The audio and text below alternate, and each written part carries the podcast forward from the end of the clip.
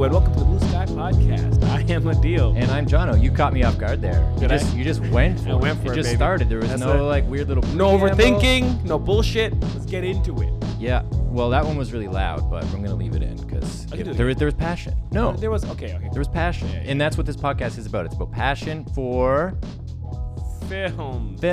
And writing. Yeah. And attention. Yeah. I was thinking about it. I'm like, I don't know how to transition into it, but so I'm just going to say it. I would love to if we could just make this episode about the fact that you watched The Prestige. Oh, yeah. So I did the hip meme thing, Prestige Kirk, or is it Dunstige? What everyone's doing these days. Press Kirk? Yeah, I watched them both for the first time. I watched The Prestige, which I really liked. Kind of saw the twist coming, but I thought that... Oh, spoilers! I thought that... what's his name? Christian Bale used the Tesla machine to duplicate himself, like... but that's the twist that he didn't. Yeah, he didn't. Yeah. He was pure. And it's like I just like it because it's such a testament to any craft's passion, right? It's like this thing that he has a twin brother, and him and his twin join and live one life, and live half a life each, and dedicate every single essence of their being to their craft. Exactly. Because by literally, and what a big sacrifice! You're living half a life. You're okay with the fact that we're gonna both get married, but we're only gonna live it half the time. And even if I don't love basically, there's one of the brothers that loves the wife, and the other brother is obviously getting married because his brother wants to. So now he's like, okay, well, I guess I'm married too now, and then he falls in love with Scarlett Johansson, that brother, and it's like he's. They can't really even be in love fully, because it's just too fucking weird for everyone. And the purpose of it all is for the craft. So it's it's on the same page. It's on par with, for me, as Whiplash. Like the whole thing about passion and how much dedication do you want to put towards it. How much of your life do you want to tank to favor your personal relationships? Yeah. How many personal relationships do you want to tank? Yeah, it's true. It's I think that's just a great sort of hyperbole of the artistic lifestyle that we both share. I just watched this show. I finished season 2. You probably heard of it, The Bear. Yeah. Same thing. And season 1 did a decent job. Season 2 does a way better job of showing that life of I want to open this restaurant, be a Michelin star restaurant, and really make it the best thing, and really make my it's a little bit for his brother who passed away and all these things, but it's really for him to really be this guy. And there's moments in the series where it's you gotta give up your love life and your family life, and there's a great scene where he's telling his friend I started seeing someone. Right, it's near the end of the season, and no spoilers, but it's I started talking to someone, and I just love the reaction where the other friend is like, "Let me say this first of all, I've never been happier to hear such news." He's so happy for him, right? And then he goes, "But also, uh-oh," and it's such a good moment of that's what he's giving him this message of dude, if you want to be the best at your craft, you're gonna have to make sacrifices. Yeah. Yeah, right? I there's something about that message that I always find so interesting, and just talking about passion and obsession. It's true. And then there was Dunkirk, which I didn't like as much. It was still great. I just wish I saw it in the theater. I could see that it was pretty tense, and those people went through some crazy shit. But I felt most obviously from the brutal devastation caused by World War II, but I just keep thinking about George, the little guy who banged his head in the boat. Oh my gosh, right? The way he goes, what the heck? It's weird, and that old man just wanted to help. Yeah. No, yeah. Didn't help George. Yeah. He gave him his nice little newspaper article at the end, but, It was interesting. I was what was the point of that? But it was almost to be that's how the war was, where it wasn't just people dying on the front lines. It was shit like this caused by the turmoil of things happening on the front lines, kind of rippling into society and civilization and communities and stuff. So that was I didn't see that coming when I was watching it. I'm really? That's his storyline? Yeah. But so for those of you who have been listening along, this is now a historically accurate Christopher Nolan only podcast. We will not be doing a script today. We're just going to talk about Dunkirk and The Prestige if you watched it with me this weekend. Yeah, we're going to see it exactly the same way I do. We're going to talk about the brilliance of Nolan, okay? And if you don't like it, you better switch off. Yeah. I still haven't seen Oppenheimer, so I can't even... but last thing before we move on to the podcast itself is Dunkirk, and that's something sometimes he does this with his films. I felt like Tenet was that. Tenet, that Dunkirk and Tenet felt like they're just events. So you go and you watch this big event in theaters, but I don't usually have the desire to watch it again. I'm like, it's a cool event. The sound was great. The visuals. Where films like Prestige, and there's another one he did, Inception. Never heard of it. It's pretty good, man. Interstellar, where like those are events with like such strong characters that you watch it again. Right. They're not just like Prestige, or Inception and Interstellar are still events. Like they're powerful and big, but they have such like amazing characters and like relationships, like, you know, like Matthew McConaughey and his daughter in Interstellar and all this, where you want to watch it again because that's what brings you back, as opposed to Tenet and Dunkirk. There's no relationships or characters where I'm like, oh, I want to see Tom Hardy be brooding in this for that cool moment at the ending. Like, it's like, oh, cool visual masterpiece, but doesn't bring me back, you know? Yeah. But I do think there is some prestige in moving on with the podcast. So are you done, Kirk? I feel like you didn't hear... I didn't hear a single fucking thing you said. I'm just I got to get Prestige and Dunkirk. It's going to be my turn to talk soon. I'm going to get these puns across. Okay, if you're just joining us, every episode, we make a script based on nothing. And by nothing, I mean we don't prepare. We put a bunch of ideas, i.e. prompts, i.e. genres or concepts in a bowl. One of us draws it, and then we blow out a story and perform it for you as a radio drama. Yep. By the end of this episode, we will have written a first draft based on one of these genres, as well as performed the script like as a table read for you. Okay. Time to go to the first section after 20 minutes of talking about Nolan. It's going to be Interstellar. Stellar's underlined. The prompt. So, who is going to reach into the Forsaken Bowl today? Shall it be you or shall it be me? It's already here. It's already there. It's already right. It's going to be you. Look at me ruffle through them. Listen to me. Can you hear it? ASMR. Okay. I'm going to pick something. The sweet sounds of the Blue Sky podcast. Right. Listen to paper ruffling and the inside of a deal's stomach. I'm about to flip it over. Okay. Could you actually hear my stomach? I did when you reached the bullet when it's like, ah. I'm on coffee right now and that's it. All right. Flipping it over and I'm sick. It's the first one I wrote today. I'm kind of excited. Uh-oh. Time travel. Oh, okay. Didn't we do time travel? Oh, we did a medieval time travel. We did a medieval fantasy. Yeah, fair, but I feel like, I don't know, I like the idea of time travel. Where weird that I said it's going to be Interstellar to make a bad pun at the end of the last section. And at the beginning of this section, that bad pun was manifested in the prompt. It all came together, dude. Yeah. Do you feel it's, I mean, we're still going to do this because I'm kind of really excited about this, but do you think it's cheating because we've kind of done it already? No, I just think we can't have it take place at medieval times and it can't. And the lead character can't be a lechy dad. I got an idea. Okay. It takes place at Hooters. Ooh. So lechy dad already there. Yeah. And he eats a magic chicken wing. And it takes him back in time. Yeah. Time travel. So the prompt, and again, if this is the first time you're listening to us, it just means that now the first draft of this short film script that we're going to write will be on that genre. It'll be about it. It could be creative enough that it's about someone making a time travel machine, or it could be literally in the middle of a time travel story. It could be anything. I'm Googling all these references that are coming to mind, and I'm like, we talked about that one on an episode. We talked about that one on an episode. Yeah. Okay, it's fine. We're still going to do it. Because I mean, maybe after this for a long time, we won't touch time and travel.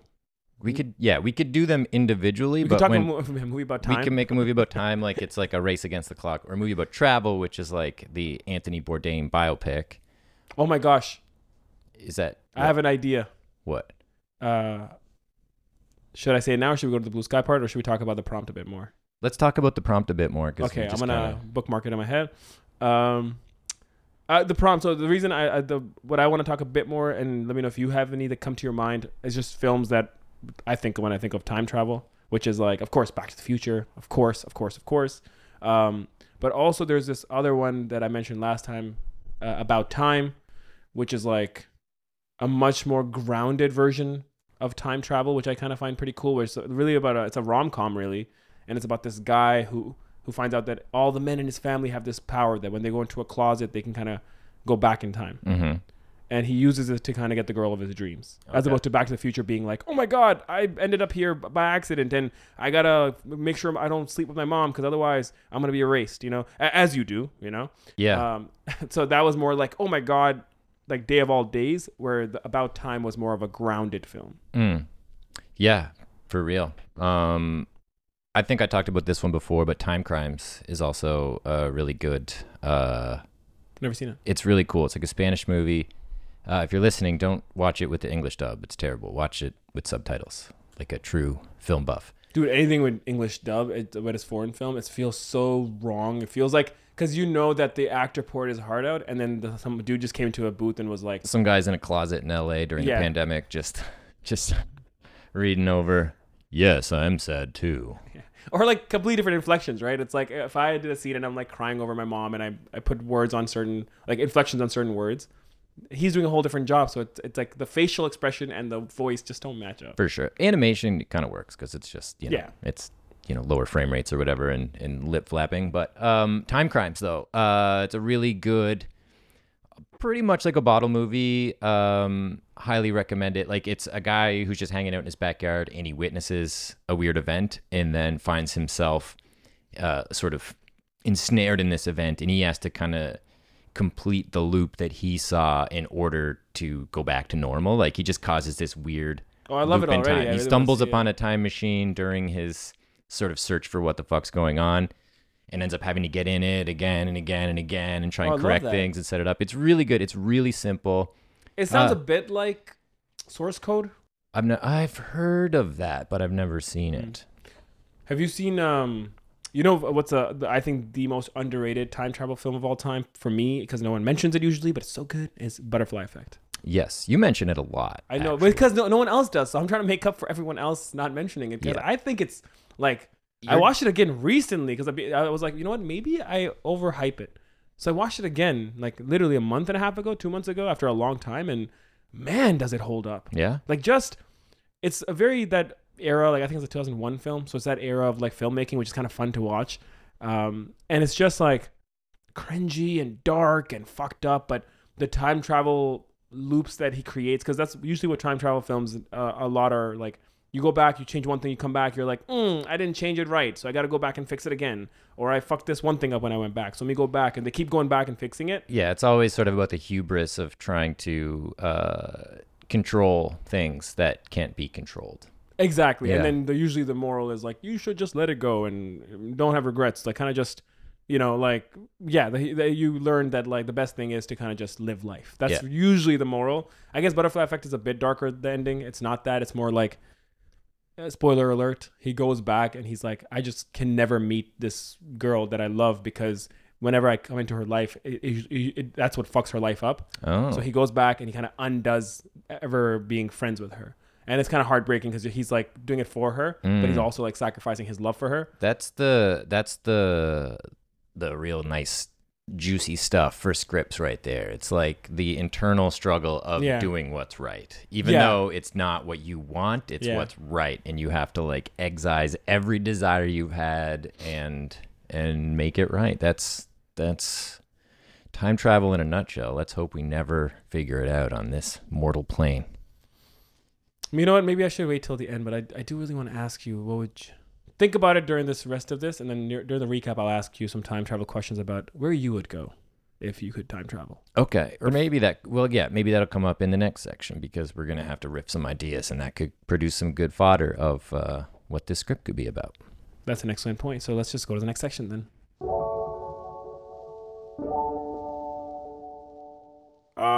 This is the blue sky part. Okay, so now this is the part where now we start throwing shit at the wall. Now we kind of just put sand in the sandbox so that we can make some castles. Do you ever wish that when you're on set or like you do a production and then you get into post and you're like, oh, if only I could reshoot that scene? And then could you go back in time and reshoot it better, or would it just end up being the same? Is time... So good. Do you believe that we operate under our own free will, or do you believe in this sort of preordained Slaughterhouse-Five style, arrival style, like everything, like time is a landscape And some beings can see that entire landscape like a painting, like a mountain range. And everything that's ever happened in time is in that mountain range, all happening at the same time. Or is it a linear path that continues to branch and dimension off as we make decisions? I think every decision opens up a new universe. So it's like if I am going a certain path in life and then I decide to go right, then now I'm going into this new... maybe this path was like closed off, but now that I'm basically painting it with this decision. I'm kind of creating this world. I really believe that you create your own world. Yeah. It's tricky because then there, I don't like, I'm very open to any theory though. I'm very like, I'm very much like, there's nothing 100% that I'm on. That's the weird way to phrase that. There's nothing that I'm 100% certain about is what I meant. So it's like, even what you're saying, this whole like landscape, it could still exist in what I'm saying, but maybe it's like this landscape has like 30, 40 paths or like routes. It's a mountain range, a layered mountain range that can still be seen, but not necessarily pinpointed. Yeah. Because a decision to not get up tomorrow in the morning and just stay at home can maybe make me go this other direction. Yeah. As opposed to, you know what, I'm going to go and do something uncomfortable, like go to this event or whatever, then that'll make me go right on this other path. So I kind of believe that where you do have free will. Yeah. I do often say like, oh, there's a universe where I was stayed in psychology and was still teaching classes and not privy to any aspect of my life, or like there's a universe where I actually fell asleep at the wheel in a van on a tour and all my friends and myself are dead. The darkest timeline. The darkest timelines. But it's funny to have one uninterrupted consciousness and also think that there are other uninterrupted consciousness versions of you that sort of share your experience up to a certain point and then completely diverge. It's really interesting to me. Yeah, that's cool. When I was a kid, I used to think like very egocentric shit, like, oh man, like when I started to kind of develop an idea of time or consequence or chronology, if I didn't flinch my big toe that one day, maybe this thing wouldn't have happened. But later in life, I realized like the scaffolding and the mechanics required for any event to occur have been long since in motion before me flinching my big toe. So like, I don't control the flow of time. So you don't believe in free will? I don't. I believe that I choose to flinch my toe, but I believe that like if I didn't do it, it's not going to, something so minuscule isn't going to. But what about alter the bigger? Future? What about something bigger? Like what about if, like, something bigger? Like if there's a trip about to come up, you're supposed to go somewhere, and you say no to it. Do you feel like no matter what, I was supposed to say no to it? No matter what, I was gonna end up in 2 months doing this other thing, or do you feel like now that I said no to this or yes to this, I changed it a bit? Yeah, I do kind of feel like I think it depends on my mood or how optimistic I'm feeling in any given time. If it's ordained, because sometimes I'm like, I didn't get that gig, but then this other thing comes in place and I'm like, oh, the universe didn't give me what I wanted. It gave me what I needed. Right. And I actually like this thing way more. So in a way, I do feel like I've been, things have been ordained or like destined or whatever, predestined. But I also believe that the minor decisions, like the thousands and thousands of minor decisions, not just flinching my big toe, not something so stupid and egocentric like that is what led to that. There's so many tiny little things. Yeah, and not to get like keep hammering and getting deeper, but it's like let's get deep. I do think that to me the biggest thing is intention. So it's like the flinching of the toe doesn't mean as much, or it means whatever it means, but it's like what's my intention for the grand scheme of things. I'm a big believer of like, you're using mountains as an example. It's like, what's my mountain top? Like, which mountain do I want to get to the top of? So if I make that a decision for myself, being like, that's the mountain I want to climb, then everything, then I'm a believer. So I don't know if I am against free will or I am for free will. But once I make that decision, it's like everything I'm doing, I'm putting the energy that is to get to that mountaintop. So I flinch my toe. If I don't flinch it, either way, that's still the goal. So in my head, that hasn't changed.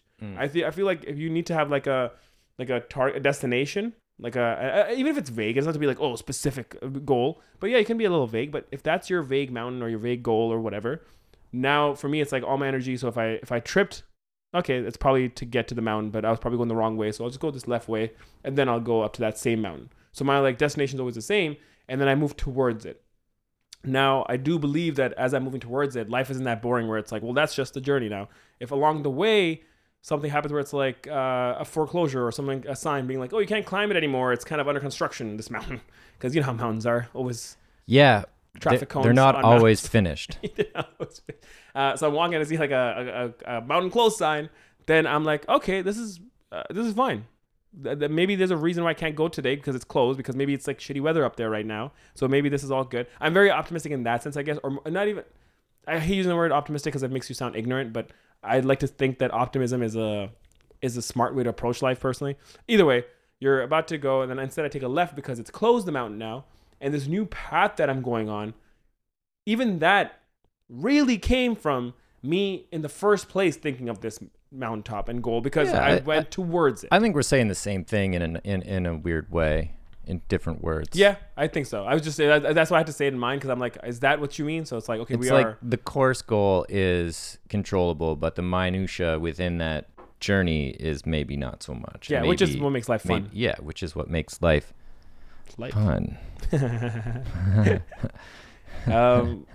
I feel like we just did a new section for this podcast. It's called the Stoner Talk section. We'll have a Stoner Talk section every time. Yeah. This if the video comes out of this, it should just be like green smoke everywhere. It's like when you because weed smoke is green. That's why I said that's green smoke. That's what I was told when I was a kid. Mm-hmm. But you know, on YouTube, like Pink Floyd visual medley. Yeah. And you get like these weird fucking just hammers, animated hammers marching through the studio. This conversation app. Yeah. Okay. You made me think of some funny stuff while I pretended to listen. Imagine because obviously I'm gonna try and make a comedy, but what's the dumbest reason to use time travel for?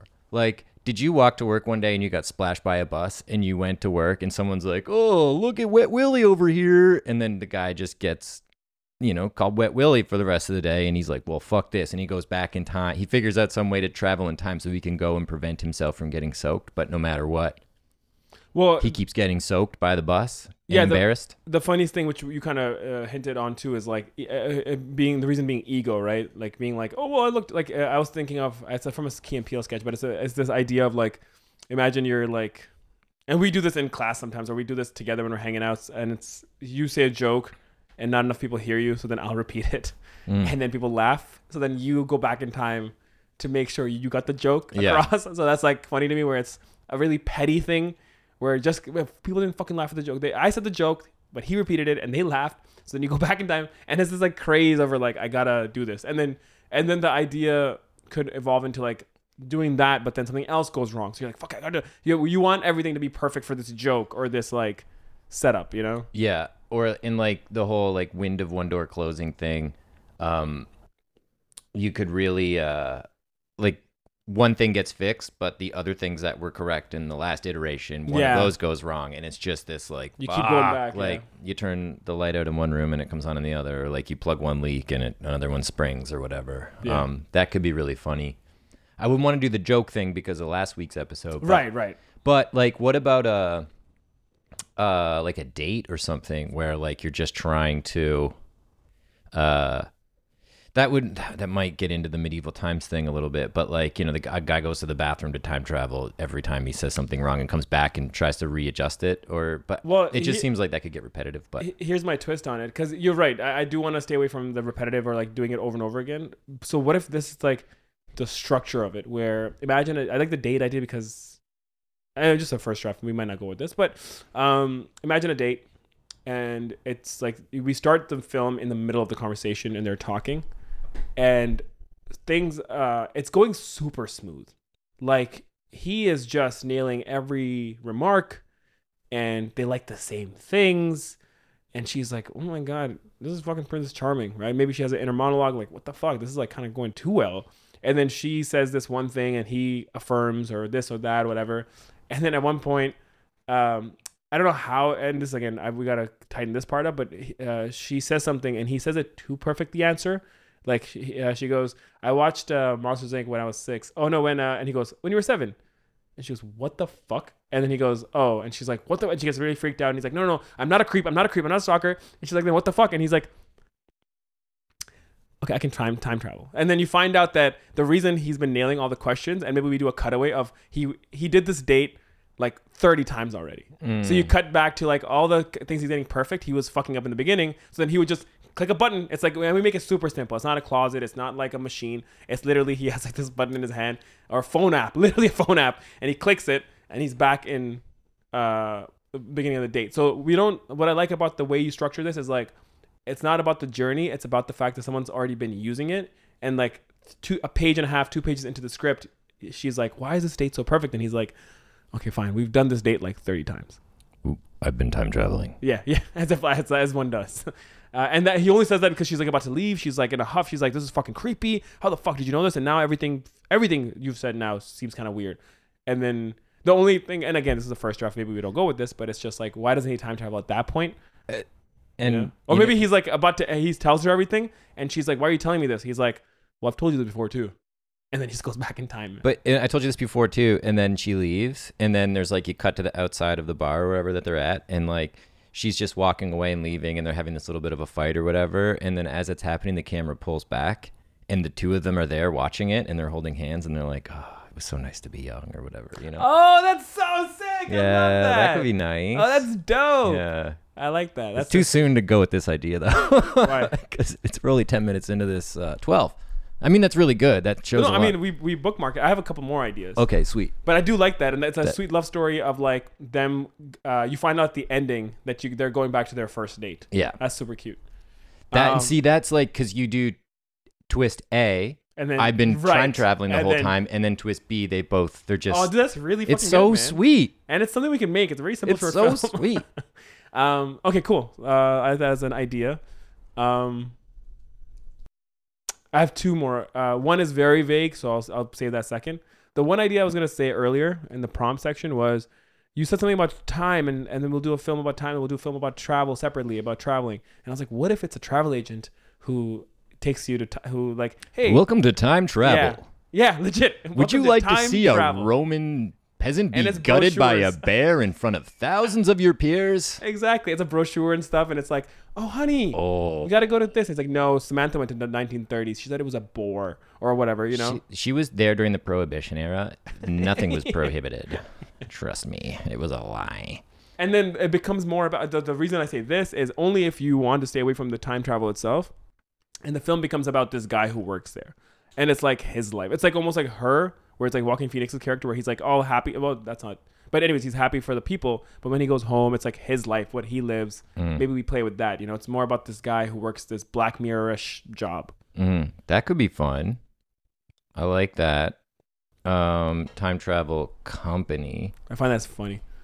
It is, but I just like what. Yeah, what are the beats? Where do they? Here are the beats. Where do that story goes? Yeah, what is it about? Like, is it a film about it's like a corporate film about their like literally lunch break on this job, and they talk about shit, right? Which is like such a non-time travel film. Or is it about like, if Black Mirror, like think of the Black Mirror version where you're in a world where time travel exists. Or what if like, are you familiar with the whole? I don't know. I hope we didn't talk about this, but the whole John Titor thing. In like the early 2000s, this dude appeared on a message board whose name was allegedly John Titor, claimed to be a time traveler, and he was sending people like, you know, info about the future and pictures of his time traveling machine and stuff. And people are like, why would you share this? This doesn't make any sense. And he's like, actually, this is all just kind of happening at once. It's all a bunch of different timelines. There's a million versions of me. I'm leaving a breadcrumb trail in case other versions of me break down in this timeline so they can look up on a message board how to rebuild the time machine and blah, blah, blah. And like a lot of people went down this rabbit hole and like were asking him questions and he was replying for a while. And apparently he was coming back to get like an old IBM computer, because in the future there's this technological problem that they have to solve, but only these IBM computers from the early 2000s or late 90s or whatever can interface with this new technology. So he came back to get that. And that's really the only purpose of time travel, is just to get stuff. There's no other, like, you can't, there's no like grandfather paradox where if you go kill yourself, you erase yourself. It's just all different timelines. So that's all to say that his explanation of time travel is you are just branching off into these other layers of dimension. There's just like an infinite amount of dimensions and versions of yourself based on the decisions that you make, and they splinter off and blah, blah, blah. But, you know, there's only a certain range that you would want to go, because if you went all the way to the left or all the way to the right, I just did the opposites. If you're not watching the video, I chose the wrong hands for the wrong examples. Please, and this is where you would use time travel to go back and... Hold on. Yeah, if you go too far to the left or too far to the right, it's not going to be anything that you remember or feel connected to, because humans all the way to the right are now lizards. Humans all the way to the left are fish. You know what I mean? Like, the further away from your main timeline you get, the more divergent it gets. So, does that make sense? Yeah. Okay. No, I just have a pun in my head that I want to use. That's all I want. I'm not listening to you right now. Let's do it. No, I have no puns. Oh. I'm not John. Get the fuck out of here. I was listening. It was just like I hold space in different parts of my brain. But this time travel agent gets a client. We can do all the jokes. Oh, now we're back. You want to go? Okay. You want to go Rome? You want to go Greece? You want to go? I got nothing. I don't know history. I just woke up today. India before the partition. You have no idea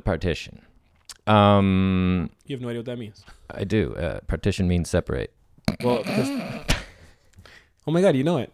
Because India was one big country, and then Pakistan separated. It got divided up, yes. That's kind of what I thought, but I wasn't 100% sure. I would have loved to hear you're trying to stumble your way across that. Mm-hmm, you just did. So he gets a client who's like, I want to go all the way. I want to see lizards. I want to see something fucked up. And he sends this guy, like, he has to do all these weird things. And the guy's like, I will. And he's like, sorry, we can't go beyond timeline 14. Like, that's the edge. Right. Go to timeline 36 money. And I'll pay the extra money. And it's about some weird backdoor deal to get super far in the future. But I don't know where it goes from there. That's the thing. Like, I like this world that we're creating, but I'm not like... There's too much to explain. There's no heart either. Like, what's the fucking, like, a character drama? Okay, what if the guy who wants to go to the farthest timeline is a heart? I was waiting for something more, and then he just stopped at heart. He's just a walking heart. Yeah, he's just... Say this. You said the story needed more heart. It's a world where time travel exists. So I took the note! I don't know what else you want.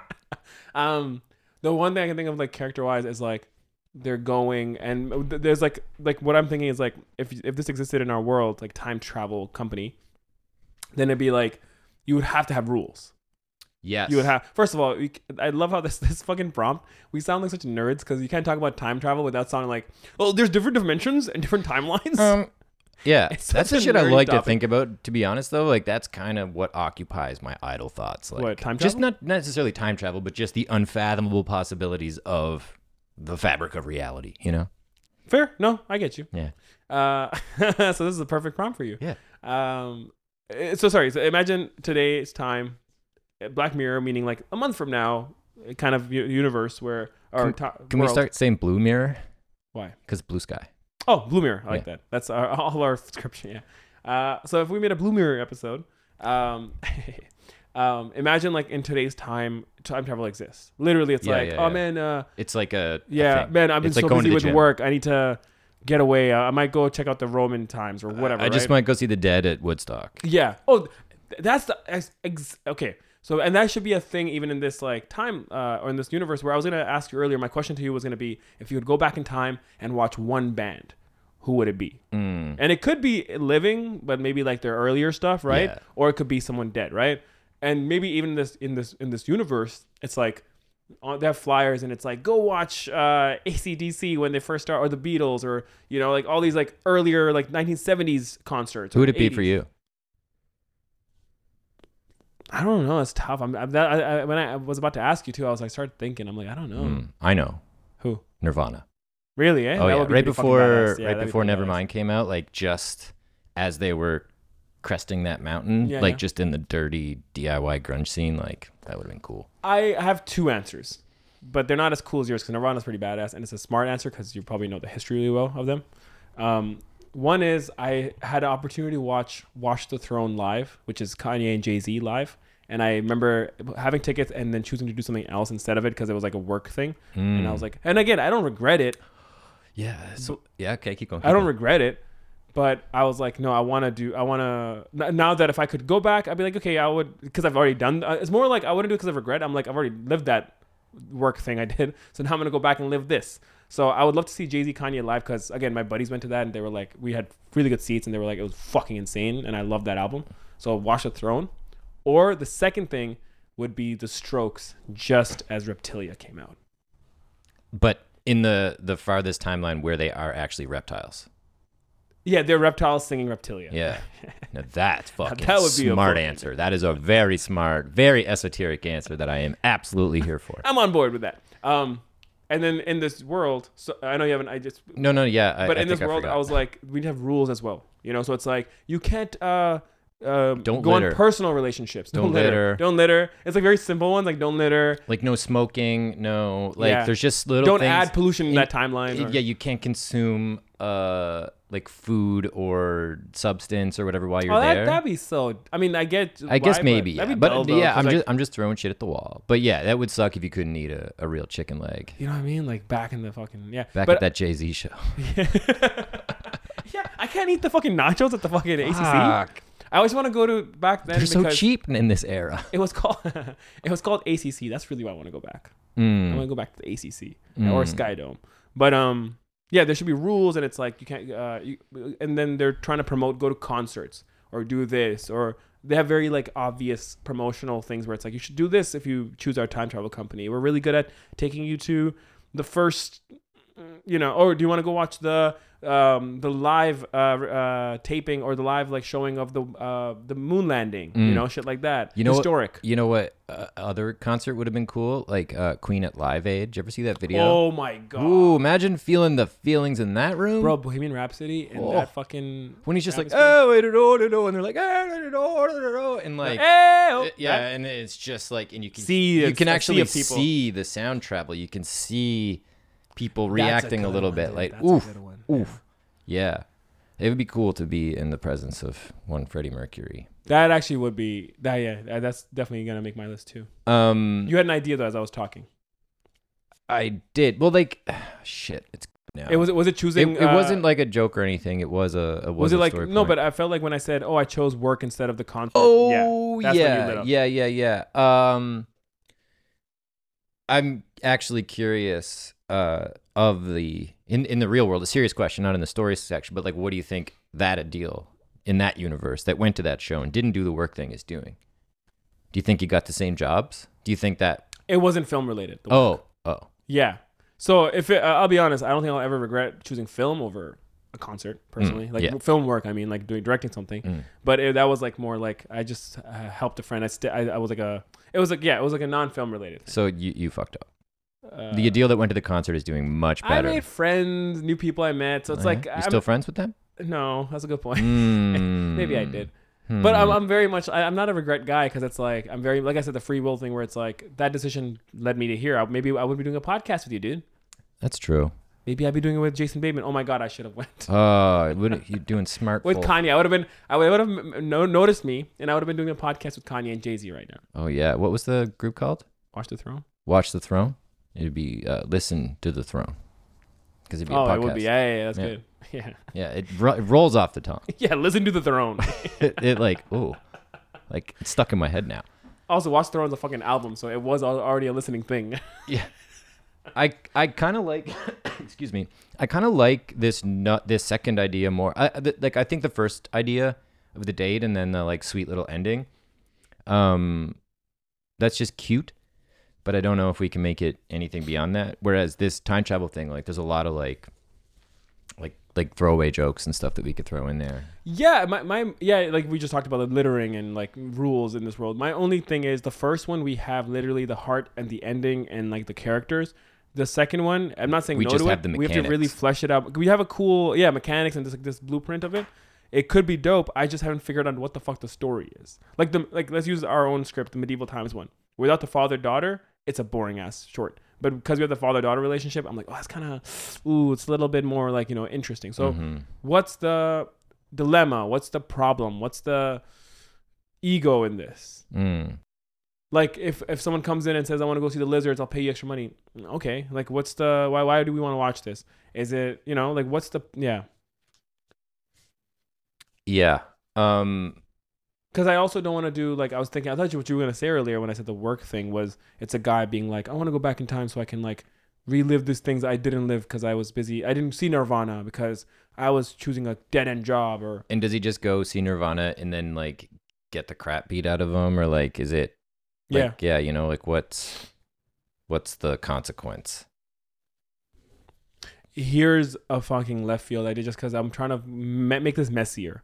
Like, I'm forcing my brain to be like, what would Safdie Brothers do with this concept? Just because then it's like messy and it's like something there. What if it's like stupid idea, maybe good idea?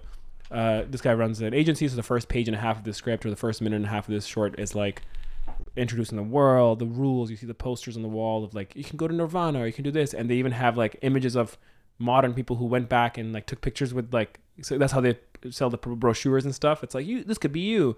So all these things and people with like pictures with Jackie Chan from every era, and just this like Jackie Chan is aging across this giant wall, but like no one else is doing it. Or what if there's something weird, or there's a weird hook like that. You can only go see like a band or Jackie Chan, or like there's like very narrow. The two things you could do. It's like they haven't figured it out fully yet. It's like we only know how to transport you into Jackie Chan's proximity at any given time. Yeah. Can I see Nirvana? Was Jackie Chan near that concert? We have to find out if Jackie Chan got tickets to that show. Not sure.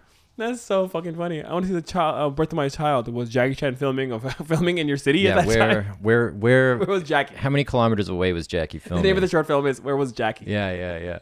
I was gonna say, it's if we go Safdie version, really intense. So you develop the world, and maybe you do that. That's a really funny, weird thing that you can only go see Jackie Chan timelines.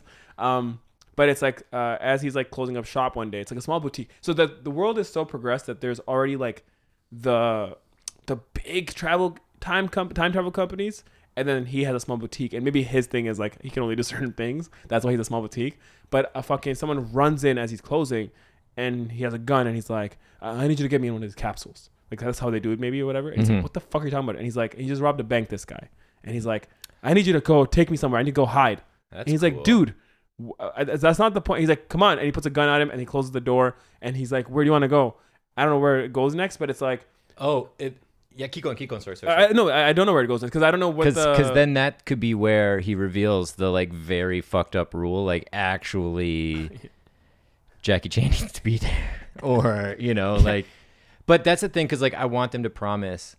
I love this because you get to promise all these things and have a couple conversations or whatever, some transactions. You do like a montage of him selling to different people. Going to Rome. Because I don't want to lose the ability to say, like, go to Rome, see the Colosseum, fuck a dinosaur at the prehistoric fucking really time travel brothel. Time travel properly. Yeah. I mean, I feel like given the vibe of this world, a lot of people would be going back to fuck. Dinosaurs? Probably. So like Leslie Nielsen. Ayo, because he's a dinosaur. Get it? Because he's old. I get it. Yeah, if you want to... Yeah, I got nothing for that. Yeah. I could have... I just wanted to get it out. And don't call me pterodactyl. That was good. But so then the crook could come in and do this thing and demand who I would want to like humanize in a way and make us kind of be on their side as well. Then they could divulge like, okay, there is this actual really fucked up rule that's not going to work for whatever you're doing. You know what I mean? There could like, that's when the sort of obstacles. Yeah, we need an obstacle obviously, because otherwise it's very like, take me to this time. Okay, or fine. And then he takes them, and then what? And even then, like, I'll be honest, like I like this, but I don't know where it goes and where it ends. So it's like, does he like, it is a short film too, so we do want it to be like 7 pages or whatever, right? So it's like, does he fuck him over? Does he take him to a different time and then take the money because he's like running out of business? His business is closing down, so then he picks this guy over. Could it be like a Kaiser Sose sort of thing where, yeah, like the dude is established as a bit of a jobber at the beginning. He doesn't love his job, but it sounds amazing. And like, he's really selling it. And then like, you know, his posture slinks when the people leave. And then he's like, you know, he's disillusioned himself. He goes to get a coffee. He's just like not talking to anyone. It's like, he fucking hates his life. And you could tell. And another client comes in and he's really dazzly and shit. But then when the crook comes in, this guy does what he says, but then kind of flips it almost, like does a reversed heist and like takes the guy's money. Like he's like, okay, well, we have to do this rule. We got to go back to the Wild West, and we need to be in a band traveling with fucking Jesse James or whatever. And then, so I want to go weird because again, like time travel's been done. So it's like, how do we fuck shit up and how do we make it unexpected as much as possible? So what if it's like, so far, yeah, like this guy is like two-faced where he's like pretending to be a great salesman, but he's like so depressed with life. This heist guy comes in and he's like, I don't know what you want me to do, blah, blah. And then he takes him to a place. And again, I don't know why they get like fucking just beat up, or they go to a time and they're getting chased now by other people or whatever. But my point was like the ending is that B twist again, where it's like you zoom out and it's like an experience people pay for to watch. Like the world is so fucked up that they're watching people get like murdered in like the West or whatever. Yeah, or, you know. And then this procession of like Eastside Mario's workers come out at the beginning with a sparkly cake and they're like, "Happy birthday!" Yeah, and they're like, "Oh, it was so fun." Yeah, that could be stupid. Yeah. That's the thing. Like, I'd like that. It's you don't see it coming, and because you really, really sell the fact that I'm gonna go on this run and go to the Western times or whatever, and all this shit. But it's like, the ending is like you find out it's fuck, what's that show? The Nolan show. Jonathan Nolan made it. Westworld. It's like Westworld, where it's like, you know, it's an experience. People come to this place to I don't know. I don't love it, but I'm just trying to think. I don't want it to be just like, oh, I'll go and hide your money and then leave you in this timeline, because where's like there would have to be like a fun bait and switch, a fun twist. Yeah. Which isn't quite coming to me right now, but I do like the setup of this. Oh, could it turn out to be him from the future, and it's him getting himself out of the shitty job? You know, the time we're totally jacking the Prestige thing, but like, hey, that's great artist steal. It's a stranger. It's the fucking, I forget the other character's name, the other Christian Bale guy who they posed as with the mustache and the hat. Fallon. It's actually Fallon that comes back, jostles him out of this thing, and they go and have a nice time, and then reveal at the end that it's been him the whole time. And he'd be like, oh, you're welcome. Enjoy the rest of your life. In 3 years, you got to come back and do the same thing for your other self. You know? It could be that. It could be that. Probably not, though, judging on the blank stare. I'm like, I don't know, I'm just trying to find like, where's the awe factor? Like, is it the twist when he finds out that it's himself? Oh, or aw? No, like the oh. Yeah. Okay. Oh. I feel like, yeah, I guess when you find out that it's him. Oh. But then, yeah, if you read it again, you're like, oh, it was all there for me. But that is they told me. That is the great thing about those films, though. It's like when you rewatch them and you're like, it was all in front of me, and it still fucking boggled my mind. Yeah. That could be interesting. So here's the thing. That's why I like the first idea, because the good ideas usually are the ones where you're like, they're right in front of you, you have the ending, you have the whole thing, and you're like, okay, this is a fucking good idea. Where the second idea, it's not that these ideas are also good where you have to work on them harder, but it's like, we're still like, not there yet, you know what I mean? The one thing I'm thinking, so I honestly don't mean to do this as a bit, but think of Inception for a moment, right? Inception, they created a world where dreams, you could go into dreams, right? Like literally it was like, I could go into your dream, you can go into my dream, and it's like, it just is a rule now. Just like how we're saying in this world, time traveling agencies exist, right? Now in Inception, it wasn't like, oh, dreams exist. How can we just fucking make a weird film? It's like, okay, dreams exist, and now the rest of this is kind of like it's like a regular spy film. It's literally like an espionage James Bond film where it's like, we gotta go and do this task so that this person can like make it home to see his family. Like everything is so just any film that you've seen maybe, They just put dreams in there, and then the dreams complement the story of a heist. It's a fucking heist film, right? Mm. But it's like, oh, they're in dreams, and then all of a sudden it's epic because they can be creative. So that's what I'm trying to think. Where that's why I'd like the heist, this guy running in and keeping him hostage, is like a simple idea, but it's like something like that simple, like a nice linear idea that we entangle with this world where time travel agencies exist. Could it be some kind of thing where a particular client, like we cycle through a bunch of clients, and we make some jokes about historical things and their desires, but this one client keeps returning, and like maybe at the end of each workday, there's like a stack of gold coins that comes in his drawer or something, and he's like, where the fuck are these coins coming from, or something, or like, there's like some kind of this weird client that keeps coming in is doing some kind of weird thing in a different time, but kind of paying this guy off or something, and then we learn why that is, or like, I don't know. That I probably should have just kept it in my head. Now people know my ideas. Here's another. Now someone might steal that horrifically unbaked idea and make a $1 billion film. Yeah. Here's a kind of what you're saying, and I'm mixing with the other stuff that I was saying, where it's like, imagine it's about a small boutique time travel agency. He's like running out of business, whatever, and then maybe he starts a scam where he basically takes people and he leaves them in timelines. Like he keeps doing that. So he's like this fucking. He goes to the dark side where it's like, okay, I can just kind of take this person, like. You come in, you're like, I want to check out the Roman times. I'm like, oh, cool. I take you there and I leave you there, but then your belongings are in my boutique, so now I just steal your money.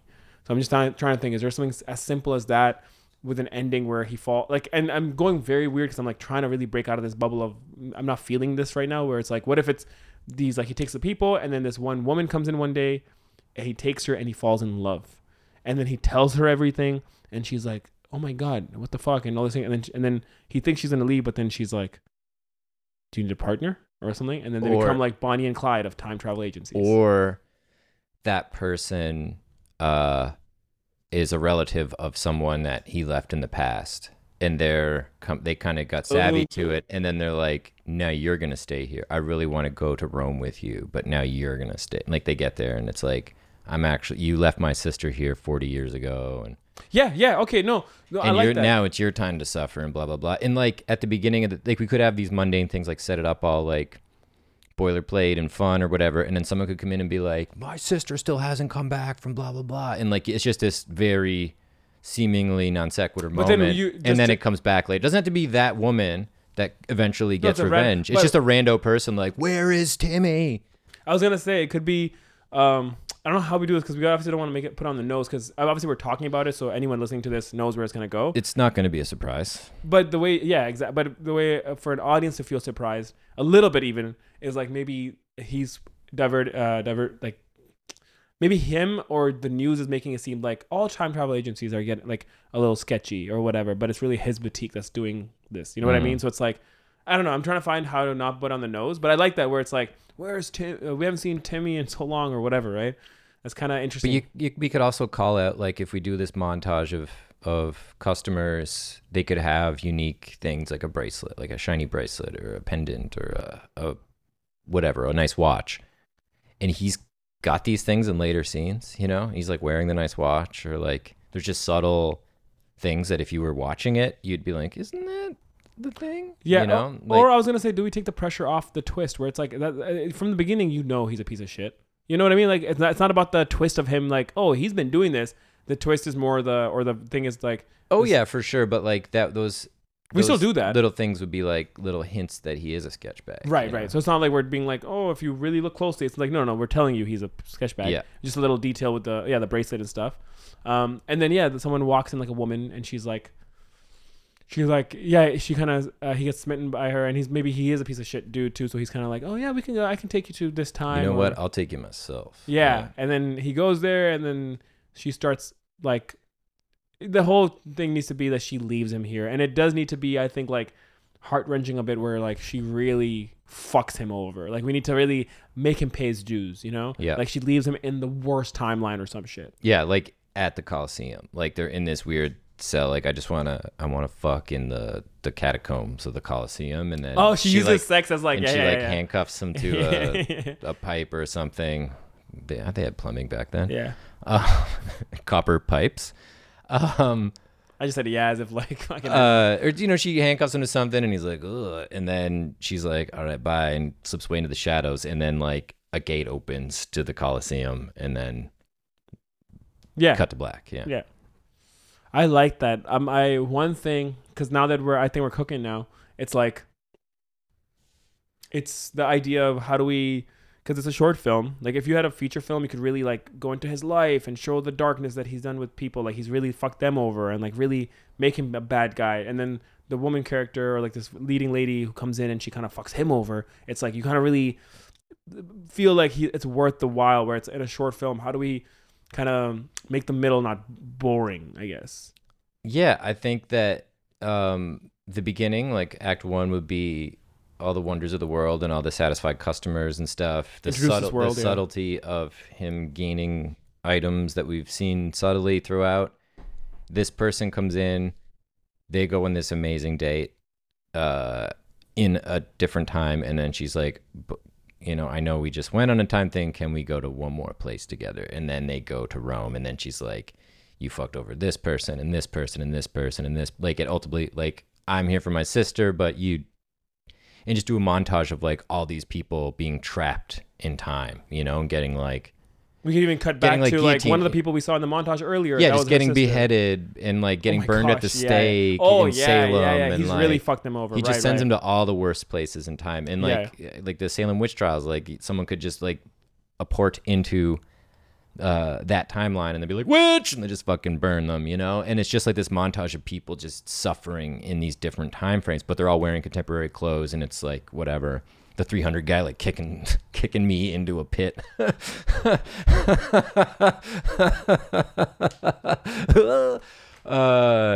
then it's his fate, and it's all we could research some, like, big brutal historical events and, like, people going through that, and then he goes through one himself. We bring Matt Hitler for this. I was like, don't say let's just stay away from World War II atrocities. I like that, and you're right. I think that'll be the trick for us, for it's like, when we get to that part, it's like finding those historic moments that we kind of put into this, and it's like all these, like, catastrophes that have happened, and he's taking these people and throwing them in the middle of it.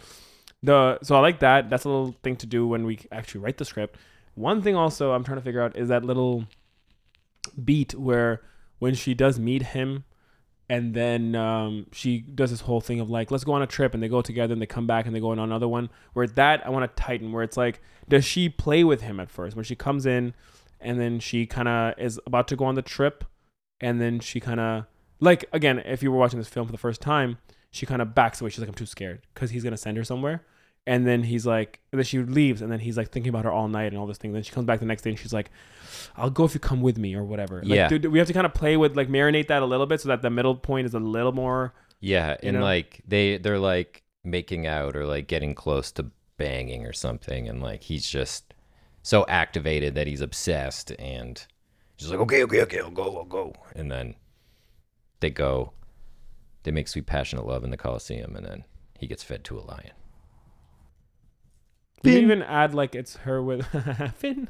We can, like, she's working with a team of people. So then she's like, while we're here in this 1600, my friends are back in your thing. And we cut to outside the time travel, and her friends are just lighting the whole fucking agency, like, with gas. Oh, yeah. And then we cut back into it, and she's, like, still doing her monologue. And then when she leaves him, the ending is her, like, lighting the agency on fire and walking away. Yes.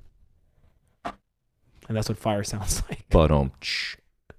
How you feeling? So now, again, I think that's cool. Revisiting both. Option A, the date. Sweet little date where it's like you find out halfway through the date where, like, yeah, I've been time traveling the whole time. And she, like, gets pissed and whatever. Then they walk outside. They have a fight. They argue. They walk separate ways. And you zoom out. And it's them at, like, age 75 watching themselves being like, oh, we were so young. I'm glad you did this or whatever. Mm. And then... they go, you ready to go back? If only they knew. Yeah. You ready to go back? Yeah, let's go back. And then, or it'd be kind of fun, interesting, of like, they walk away, and then he's like walking, and he runs into someone else. and that's who he ends up with, and they're watching this date. Yeah, yeah. Like it's not even the girl that he was on the date with. It's a different woman or a different person that he's like meets, and he's like, she's like, wow, you really put her through a lot, that poor woman. Where it's like, that's not, you know, who he ended up with. Or it's just clearly the version of him that's a female, so it's exactly him but female version. And they're like, both they just turn and start making out. Or it's like How I Met Your Mother. So it's like the future version of it, where it's like you zoom out and it's the dad showing his kids. Yeah, that's How I Met Your Mom. The guy from How I Met Your Mother. It's Josh Radnor, I think that's his name. So that idea still has a lot of legs, and I'm not like, I don't want to be like we just spent so much time on this new idea, but I'm just saying that does. And then this becomes more of a dark revenge Black Mirror episode. So what do we, I wish honestly we could like poll right now and go with that. We got to find a way to do that in the future, but yeah, I think the second one is more interesting to me, just because there's more shit to do, but it's like it's a lot of building, whereas the other ones just seems like it'll be a long conversation with a nice little twist at the end, you know. Yeah, and that's my. I'll be honest. Like, first of all, it's good to have that. A good problem to have that. I do like both ideas. They both have like cool things in it. I feel like the first is, like you said, a cleaner short, and it's like, you know, the thesis, you know, the ending. The second one kind of worries me, where it's like, will we get lost in the weeds, and it'll become like a fucking 12-page script. Excuse me, just to kind of build the world, and I might be overthinking that. So.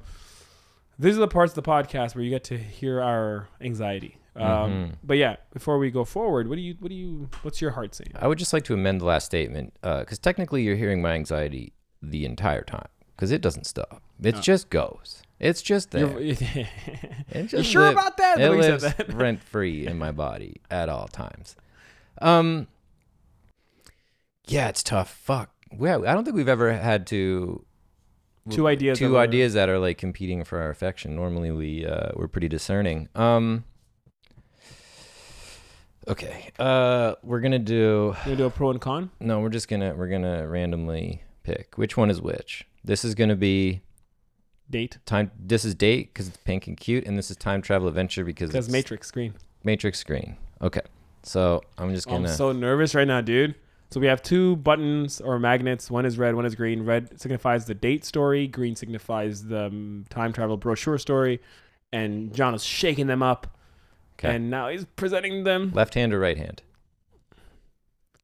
Left. Now I'm trying to decide if I want to do the joke where I reveal my right hand because I messed up the left and right. But I'm going to just do my left, okay. My actual left hand. I'm going to go. Okay, ready? Date. Really? Yeah. Oh my gosh. Okay. Hey. Do you want to know what's in my right hand? They were both red, you son of a bitch. I time traveled and switched them out. I just feel, I mean, hopefully the listeners enjoyed us talking about the time travel short idea, because we spent a lot of time on that. Challenge to the listeners. Write a 7 to 10 page script about the actual time travel agent revenge story. Let's go over the beats before we go, because I think know it, but we'd spend a lot of time on the other idea. Yep. So... Okay, the name of the film, First Date, ? Because is it? It starts in the middle of a conversation on a date. Two people, Nick and... give me something. You're just like staring at me. I'm like trying to ask for help. Gabby. Nick and Gabby. Okay. Nick and Gabby, right? Gabriella. They're on a date, in the middle of a conversation, and they're talking, and it's like going super well, and it's going eerily well, where... It needs to feel for the audience who don't know the film yet, where it's like, wow, this is like a really good date, and it's like a really good time, and he knows everything, and they're like so in sync. Like she would say stuff and he agrees, or he says something before she wants to say it, and she's like, you can just feel she's like blushing a bit because she's like, wow, this is like kind of a perfect date. He knows me so well, and he's like sidestepping all these like usual red flags I have, and even like when the food came, like he instinctively went for the olives, and that's so interesting to me because I always say that would be like the perfect guy or whatever, or just, you know, what would be the perfect guy? He instinctually goes for the olives. Yeah, wait, isn't that what girls are into? But you get my point. Like it's, but maybe yeah, it has to make sense that he used time travel to figure these things out. So like little breadcrumbs where later it all adds up, where halfway through he just like puts a napkin on the table and then she has like a crazy sneeze attack or something, you know? Yeah, and she's like, wow, he's so intuitive or whatever, right? And then eventually he does one thing that's too creepy because it's like he beats her to the sentence where she's like, the example I used earlier was like, I don't know why this is the example, but I watched Monsters Inc. when I was like 7 and I cried. Oh, no, wait, no, I watched it when I was, and he goes, 9. And she's like, wait, what? Like, how the fuck did you know that? And she gets very creeped. Now she starts putting all of it together. She's like, wait, have you been stalking me? That's why you knew this, you knew this, you knew this. And then she kind of like gets up and is about to leave. And he stops her. And then he's like, yeah, we've been on this date before. And she's like, wait, what? And he's like, tells her the time travel thing and blah, blah. And he's like, I'm tired of doing this. That's why I'm telling you this whole thing. And she's like about to leave. And he tries to stop her. She sits down, maybe, I don't know. And then maybe she does leave. And then he follows her out trying to talk her through it. And she's like, no, listen, I don't know about this. And she kind of walks away and he takes out his phone to time travel again. But then he goes, nah, it's not worth it. Cause like, what the fuck? I don't want to keep forcing this. So then he puts it in his pocket and then he walks away and then we zoom out and an old couple are sitting on a bench watching them. And at first we don't know right away that it's them, but through their dialogue, it's like, they say certain things where you're like, oh, that's them from the future, but they're way older cause they're like 75 now or 80. But that's where this film is in my head right now. Are you on the same page? Yeah. It just, yeah. Yeah. What? It's just not as like, part of me wishes you picked the right hand. I think then you go with the time travel agency story. No. I think no, because if you wanted that bad. No. You wanted that bad, bro. I like a good challenge though. I just want to hopefully save it with like, not save it because I don't think this is a bad idea by any stretch. I think it's interesting. And as a short film, it's kind of the perfect thing because it will do that. It's just like building, like having really good character, really good dialogue, which, you know, could happen or not. The other one had a more intricate plot and a more like, ooh, plot. But potentially like you'd want to blow that out over an hour and a half as opposed to. But that is what. 7 to 10 pages. Oh, I get what you mean. You mean the time travel agency thing? Yeah. I feel like there's so much more in that to play with, and we might end up spiraling into too complicated. So I like this simple idea, and I think it's a challenge to do a simple movie. I'm just like, okay, it's got to be fucking. And it's, extra good first draft. And it's like, it's not just this idea, but both ideas. I gotta say, for a time travel film, I think they're pretty unique. Like they're not just what we, you know, like the time travel brochure thing. Where it's like becomes about revenge about this guy who fucks people over through time travel agency, and then this one where it's like you've seen this before. It's like 51st Dates a little bit, but it's like about time travel. That actual Black Mirror episode where they're running the simulations. Hang the DJ. Yeah. Wait, is that the one? Come on. I don't know if that's what it's called. I just agree with you because like, I assumed you knew. So they're like a dating app. Feature. Yeah. And then it's not time travel, but you're right. It does kind of feel that way a little bit. It's running the iterations. Yeah. Or running the simulation. Good. Yeah. So. Yeah, fuck it. Let's. I'm going to say something before we go on to this. Okay. Where I'll be honest, as soon as we now go write it, we might end up with a different script than you think we're going to end up with. Like, we might actually do the time travel agency. I don't know yet. Well, I think we would be liars if we did, because we just told everyone that. But that's like, hey, guys, stay tuned for a surprise, and then it's not a surprise. Yeah. Well, we'll see. Best case, if we fuck it up, we just travel back in time and do it again. I like that. I'll get my machine ready. I'll get my app out.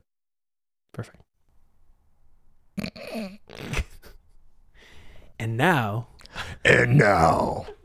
Dinosaurs, the movie. Yeah, we make a completely new. And now, in the nick of time. Interior fancy pub night. Nick and Gabriella, both in their mid-30s, sit at a table perusing their menus. The waiter watches over them idly, his pen and notepad out. Ooh, I'll have the unforgettable. Great choice. How come she gets the great choice and my burger got nothing? Oh no, that was also a great choice, sir. It's just not as fun to say. Guess I should have went with the I'll be back baby back ribs. Well, I can certainly add it to the order. Nick plays down his agitation. No, we're good. What about an appy? The Nacho Average Nachos is apparently world famous. Yeah. No, we're good. A beat of uncomfortable silence as Gabriella's smile fades. She's not sure if Nick is serious. I mean, I heard they're all right. Anthony Bourdain said they were the best nachos he's ever had. Okay, we have... No nachos! Gabriella frowns. I just think that paying $19 for some cheese and chips and like mushy avocado is a bit ludicrous. He's losing her. Nick backpedals. Plus, I just had some yesterday, so not really in the mood. Gabriella glances at the menu again. How about the Mexicali calamari? Calamari's good. Great choice. Yes. Nick and Gabriella hand back their menus, and the waiter takes his leave. A short, awkward beat. I'm going to go use the washroom. He gets up and leaves. Interior washroom moments later. Nick bursts in and surveys the room. He is alone. He approaches the last stall and steps inside.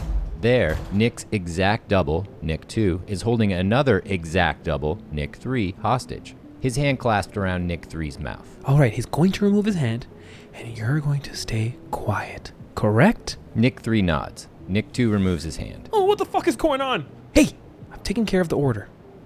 The what? Nick 2 chimes in. It's simple. Just go back and continue your date. Fall in love and live happily ever after. There won't be any issues anymore. Just don't order those nacho average nachos. What the absolute fuck is going on right now? Who are you guys? Nick 1 grabs Nick 3 and shakes him. We're obviously future versions of you, who I might add, know way more about this night than you two, and we do not have time to explain the ins and outs of the series of events that led us here. Nick 3 glares at Nick 2. Do we? Nick 2 shakes his head, embarrassed.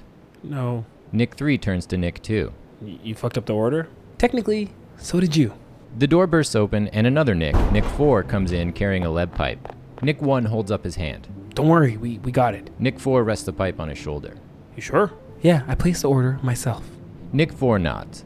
Nick 1 turns to Nick 3. Now go before she comes in, checking on you, and sees us all. Nick 4 puts his hand on Nick 3's shoulder. Yeah, no one needs to feel those feelings. Nick 3 frantically looks around at his duplicates. Jesus Christ, what happened to you? What happened to me? Nick 1 responds in a hushed tone. You never have to find out if you just go back out there and eat the Mexicali calamari and your plain ass burger that inexplicably has no cool name. Nick 4 laments. Should I got the I'll be back baby back ribs? Nick 1 and Nick 2 nod in agreement. Cut to interior fancy pub seconds later. Nick 3 rejoins Gabriella at the table, sweating from his washroom encounter. Are you okay? This is the second time you've been to the wash. Fine. No, I'm fine. I'm sorry. Nick 3 gulps down an entire glass of water and fills it up again. The waiter arrives with the food and is about to put the plates down, but pauses when Gabriella speaks. Are you sure you're okay? Nick 3 pulls it together. I'm having a great time. Gabriella smiles a fake smile. You're not? She sighs. Well, fine. I'm not going to lie. I thought about leaving, but I stayed only because I kind of like where this is going. She gestures at the invisible connection between them. That, and I told my therapist if I see a red flag, I will focalize it. Red flag? I don't like people ordering for me. The nachos? The nacho average nachos. Right. I'm sorry. The waiter stands by, still awkwardly holding their plates. He clears his throat to remind them, then lays the plates in front of them. All right. Will there be anything else? Nick ponders a moment, splitting his attention between his date and the warnings from his future selves. Yeah, actually, let's have a round of those nacho average nachos. The waiter leaves, and Nick 3 turns and smiles at Gabriella. I just said I don't like that. What? Oh no, that was, I wasn't... It's fine. I can call him back, and you can order it yourself. Gabriella laughs. No, don't worry. I said my piece, so just don't worry. It's fine. Next time. Nick 3 lights up a little. Exactly. Next time. Lesson learned. Thank you for sharing. The waiter returns, but this time with a black eye and a timid demeanor. Oh my God. We're out of nachos. How is that possible? It's just cheese and chips and... I can see at least 3 tables eating nachos right now. We're out of the nacho average nachos. Nick 3 peers over the waiter's shoulder and sees his other selves at the bar all staring. But as soon as Nick 3 catches their eyes, they pretend to be busy. Nick 3 turns back to the waiter. Buddy. This beautiful woman would like to indulge in some nachos, so unless you want to lose 2 customers for life, you'd best get back there and bring us some motherfucking nacho average nachos. The waiter's shoulders drop, and he sluggishly slips away. That was strange. Well, you're getting those nachos one way or the other. Gabriella laughs. I'm glad you're coming around. I've heard great... Abrupt cut, too. Exterior, outside the fancy pub. Later. Nick 3 violently throws up in the bushes. Gabriella stands over him, rubbing his back. Oh my God, I'm so sorry. Nick 3 spits and stands up straight, still shaking a bit. You see? I was right. The nachos were a bad idea. I guess they were pretty average after all. He turns to Gabriella sharply. What? Pray tell, what's average about those nachos? Gabriella is stunned. She winces at the sight before her. A man at the end of his rope, covered in his own vomit. The chunks around his lips and beard are particularly disgusting. You know what? I'm sorry. Like so sorry. I feel better though. Let's go back in. Gabriella, now rethinking the entire date, shakes her head. No, you know what? I don't think the smell of puke is going to leave my nostrils anytime soon, so why don't we call it a night?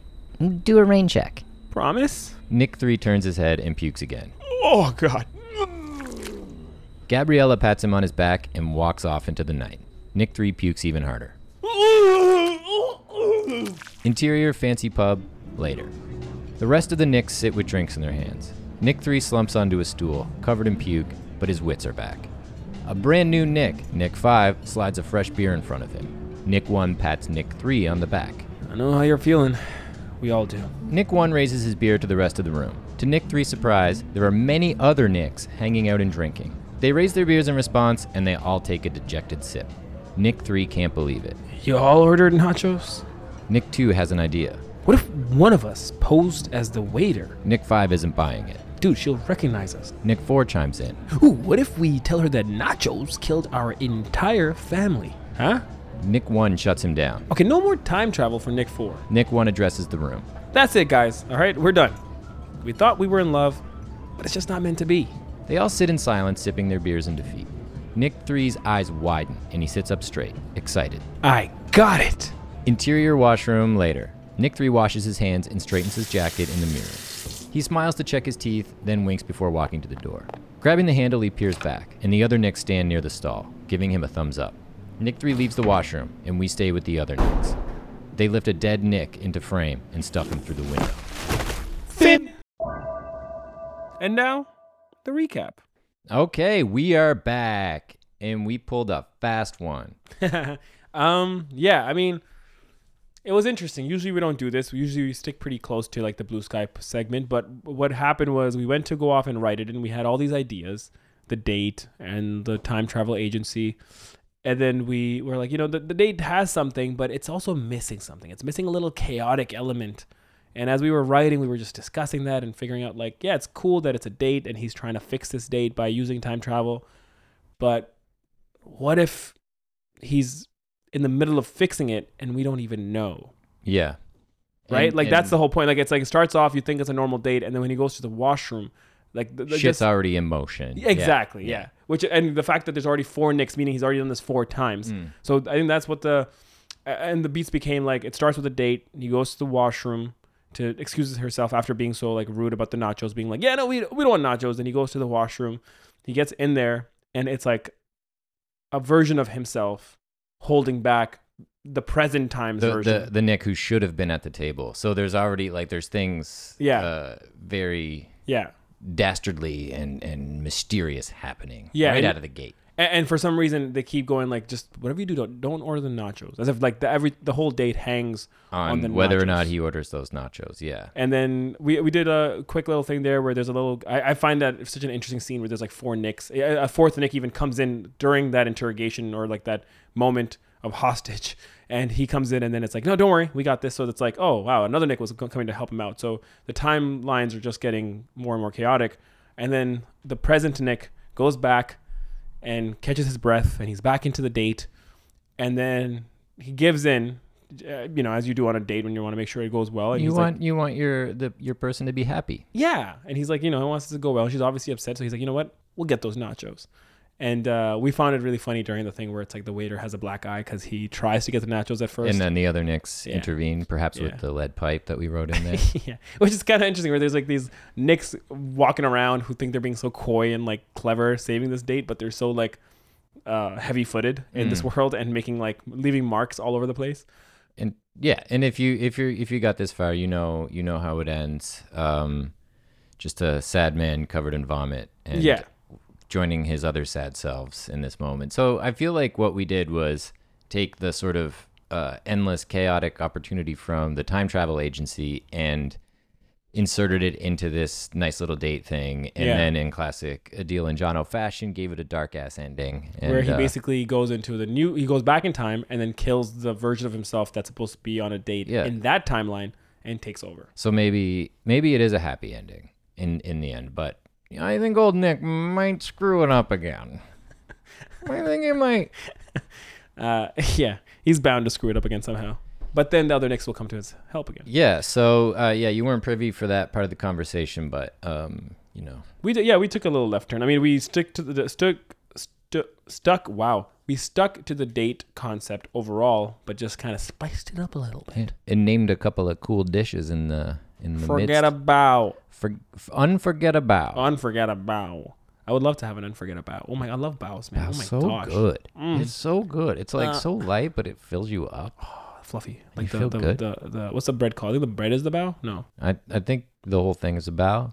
It's just like the bread is so good. But like the whole thing, it is a bow. It is a bow personified. It is just giving itself to you. Okay. So now that we've caught you up, because we felt like even though we've read the script, it'd be kind of nice to kind of go over the beats, because we never went through some of the new beats during the Blue Sky. Now that you're caught up, just finish off this recap real quick. Okay, real quick, buddy. Real fast, okay. What did you like about it? Already not quick. Already slow. Oh, starting off super fucking slow. Oh. Can you throw up a timer? And... 6 seconds on the clock. Okay, what did I like about it? Shit. The funny food names. The funny food names. I really like that. That's where kind of I got in. Normally, when we write it, a deal does a vomit pass, and I sort of go in and kind of clean it up and like clean the beats up. But the whole time he was doing a vomit pass, I was just writing weird dish names like Unforget About and I'll Be Back Baby Back Ribs and Not Your Average Nachos and Forget About It. And there's not very many other ones. I stopped once I filled out all the food that we needed, and I thought that was funny. And what didn't you like about it? I don't know, actually. I think this one's actually pretty tight. Like, I wasn't worried about time or like, I wish we could have fleshed it out into a feature. I think we actually kind of like did a short this time that doesn't need to exist. And I don't mind that. That doesn't need to exist? No, sorry, it doesn't need to exist. Oh my gosh. Yeah, we did something that needs to be deleted.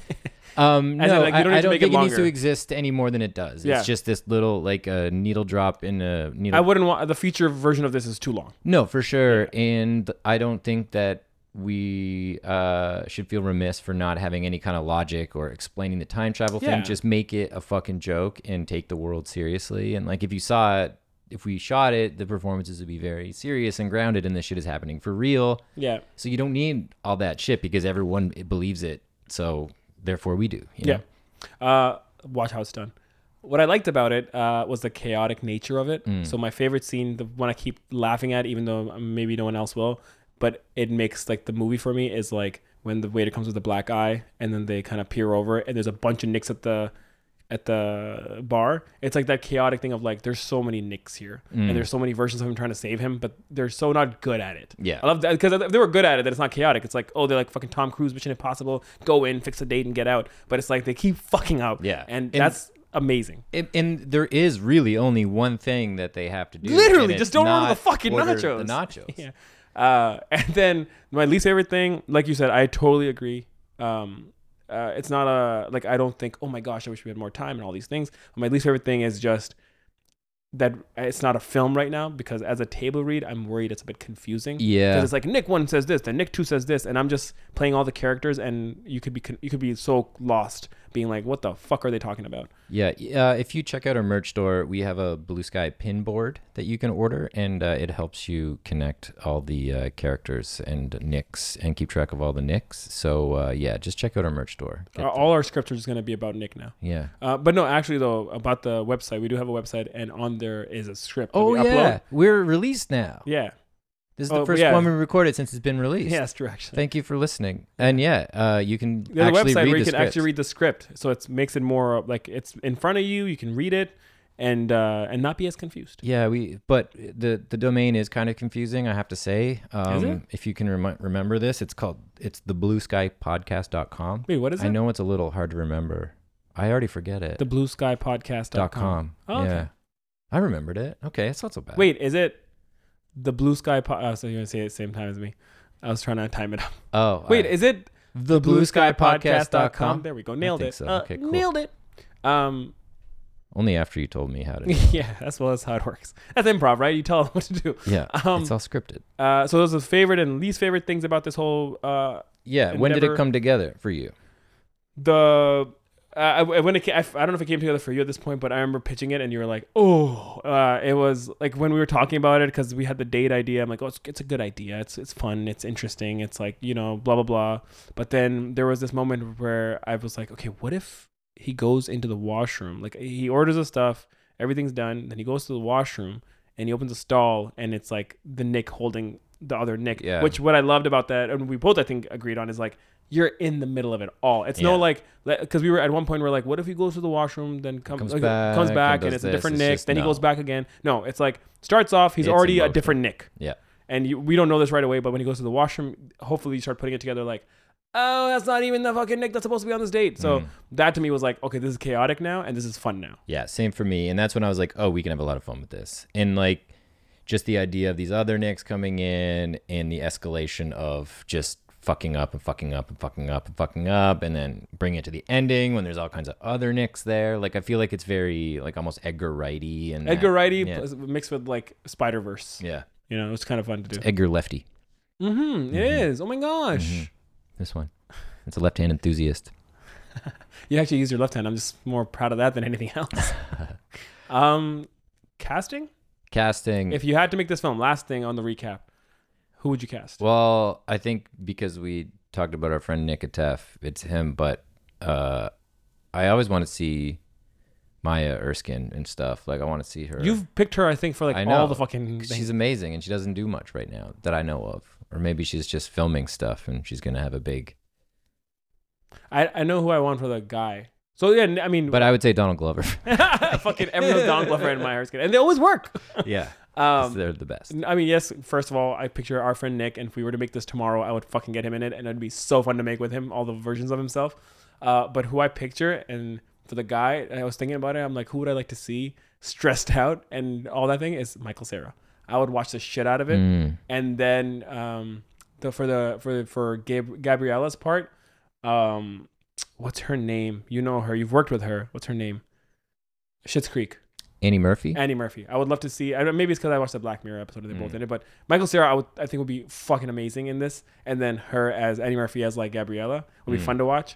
Yeah, those two I would like to see in this. And the waiter is a director cameo. One of us is in there. It's John Turturro. That's good. Yeah. That's good. I don't have an impression. I thought I did. Yeah, I don't even know. I was lining one up, but then I'm like, hey, what is it? Just yeah. Like, oh. What is it? Because the thing is, he's such a good actor. He's so versatile. He's not like one note, He's just one of those weird dudes that can just do it. So good. I think we did it. Did we do it? Yeah, we did. We might have nailed it. We did it. Also, please, this is one of those episodes where we would love the feedback of, was that confusing to start in one script idea and then end off in a different world? We enjoyed it. Yeah. But did you? Yeah. And now's your time to start playing on our insecurities and let us know if anything's weird or not tracking, because we can adjust because we do it every week. Anyway, have a great time under the blue sky. Have a great time. Leave while you're ahead. Leave while you're ahead. Oh, you were trying to do a sign-off? Yes. And that's the way the cookie crumbles. And that's the color of the sky. Blue sky. It's a cool song. Good night. The Blue Sky Podcast is produced by Adil Shamsi and John O'Hunter, edited by Justin Stevenson, and this voiceover was recorded by Kevin Brown. If you have an idea for a prompt, email us at theblueskypodcast@gmail.com or DM us at The Blue Sky Podcast on Instagram.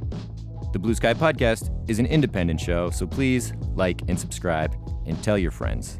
Please.